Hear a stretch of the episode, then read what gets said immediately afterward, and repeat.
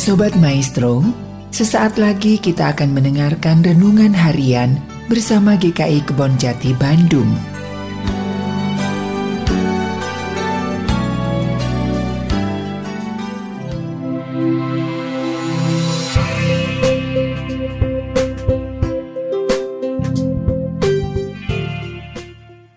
Selamat pagi Bapak Ibu sekalian yang dikasih oleh Tuhan Yesus Kristus.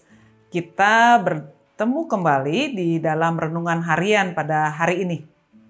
Dan renungan harian kita pada hari ini Bapak Ibu sekalian, kita refleksikan dari sebuah kitab di Perjanjian Lama yaitu kitab Obaja.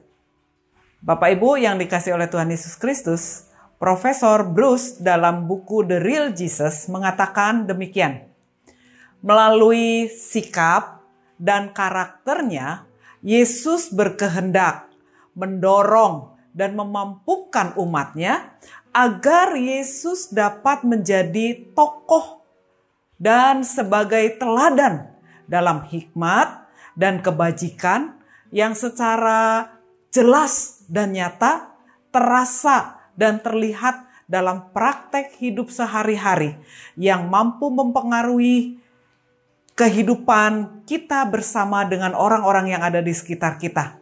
Agar orang-orang yang ada di sekitar kita, mereka juga mengenal Yesus. Dan untuk itulah Yesus menyatakan bahwa kasih, penyertaan, dan berkat kepada umatnya, kepada kita sekalian, akan senantiasa hadir. Kitab Obaja adalah kitab terpendek yang ada di Perjanjian Lama hanya ada satu pasal, tetapi isinya sangat menginspirasi nilai-nilai iman dalam hidup kita saat ini.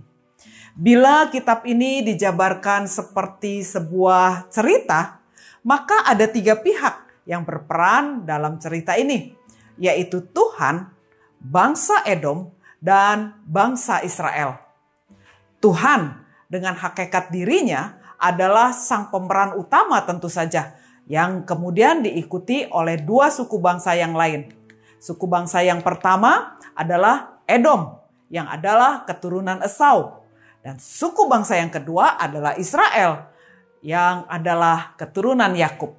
Sebagaimana sejak awal Esau dan Yakub sebagai saudara yang senantiasa bermasalah dalam hubungan persaudaraan, maka dalam kitab Obaja diperlihatkan ada lagi permasalahan antara Edom dan Israel. Israel sedang dalam situasi sulit karena ada dalam pembuangan, dalam kondisi tertekan. Tetapi Edom dalam masa berjaya, bahkan mampu berteman dengan Babel yang saat itu menjajah bangsa Israel. Kitab ini merupakan sebuah kitab yang disampaikan Tuhan kepada Obaja untuk yang pertama mengingatkan bangsa Israel, yang kedua memperingatkan bangsa Edom. Tuhan mengingatkan kepada bangsa Israel bahwa karena ketidaktaatan bangsa Israel maupun sikap mereka yang kerap menentang kehendak dan kebenaran Tuhan, maka mereka harus menanggung akibat, yaitu pembuangan sebagaimana yang sudah kerap diingatkan oleh para nabi. Ya, meskipun tertekan dan berduka, mereka tidak dapat menghindar dari situasi sulit tersebut. Tetapi Tuhan berjanji akan tetap menyertai dan mengasihi umatnya.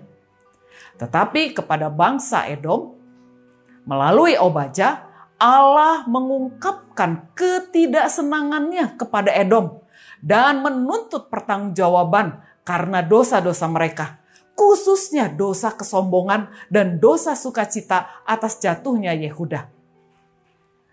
Ayat yang mau mengingatkan kepada bangsa Edom ada di ayat 4.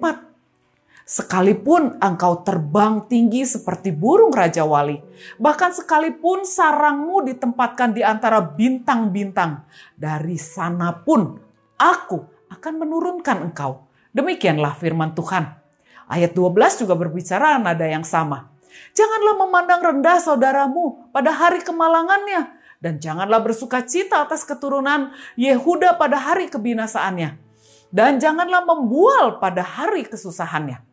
Ayat 15. Dikatakan, sebab telah dekat hari Tuhan menimpa segala bangsa, seperti yang engkau lakukan, demikianlah akan dilakukan kepadamu. Perbuatanmu akan kembali menimpa kepalamu sendiri.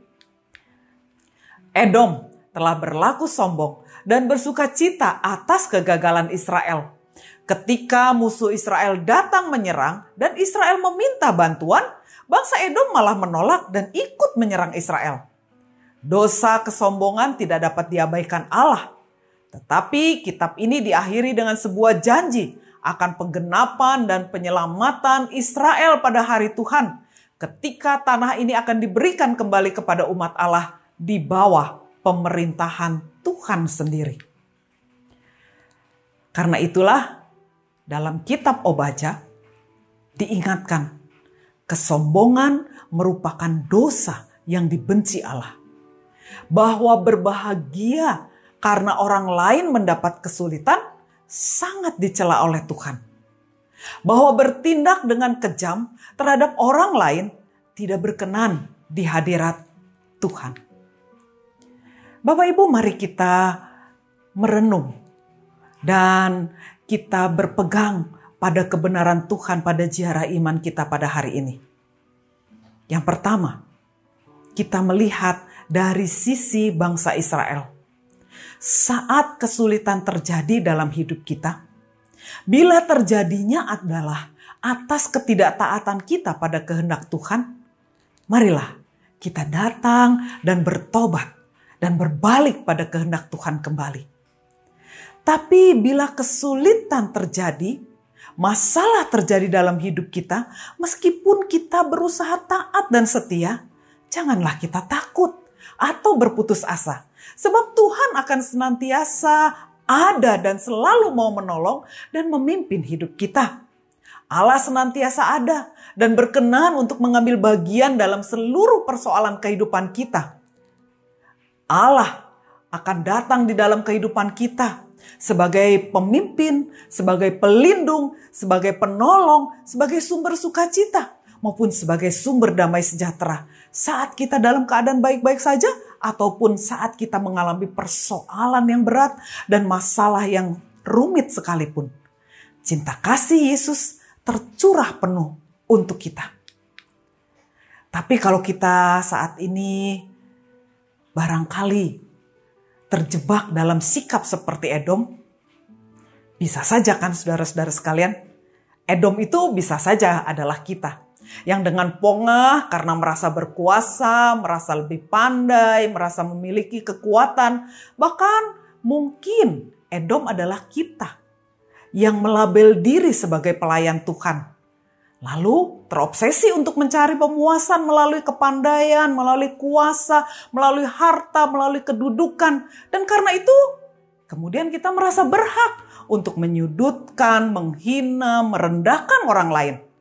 Bahkan mungkin menyerang dan menekan sehingga pihak lain tidak bisa bertumbuh. Maka sebagaimana Tuhan tidak senang dengan Edom, maka Tuhan juga tidak menghendaki supaya kita sebagai umat beriman memupuk gaya hidup Edom. Kesombongan adalah dosa. Kita sepatutnya tidak menyombongkan apa pun juga dalam kehidupan kita. Tidak ada yang berharga dalam hidup kita selain Yesus Kristus yang telah menebus dan mati dan bangkit untuk kita semua. Karena itu, biarlah hari ini kita menjalani kehidupan kita dengan kerendahan hati dengan kesetiaan, dengan taat kepada Tuhan, supaya kita bukanlah Edom. Tuhan memberkati. Amin.